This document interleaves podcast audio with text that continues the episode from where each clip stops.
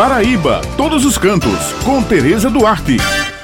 Bom dia, minhas amigas Bete Menezes, Josi Simão, meu amigo Maurício e um bom dia a todos os ouvintes que estão com a gente aqui no Jornal Estadual. Bem, pessoal, a programação da Rota Cultural Caminhos do Frio 2023 terá início na próxima segunda-feira no município de Areia e contará com uma programação cultural, de turismo de vivência e experiência, além de apresentações com artistas da terra. A Rota Cultural Caminhos do Frio inclui os municípios de Areia, Pilões, Matinhas, Solânia, Serraria, Borborema, Remígio, Bananeiras, Alagoa Grande e Alagoa Nova, que encerrará a programação do ano no mês de setembro. Bem, pessoal, eu conversei com a prefeita de Areia, Silvia César Farias da Cunha Lima, e ela falou sobre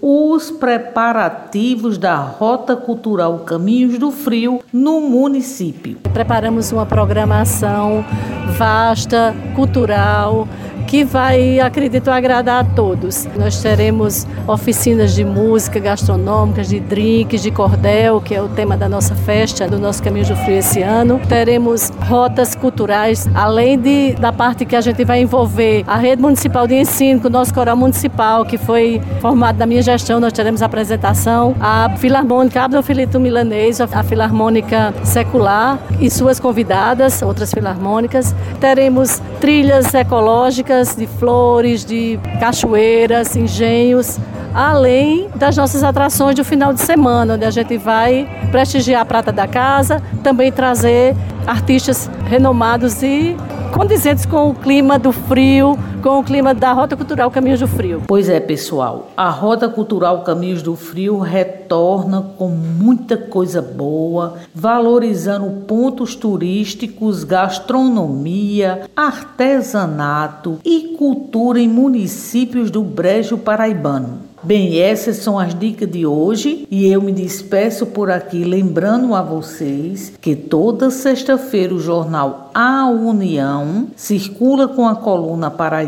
todos os cantos e aos domingos com a página com muitas dicas bacanas para quem gosta de turismo, destacando pontos em diversos municípios do nosso estado. Muito obrigado pela atenção de vocês e fiquem agora com a programação do Jornal Estadual.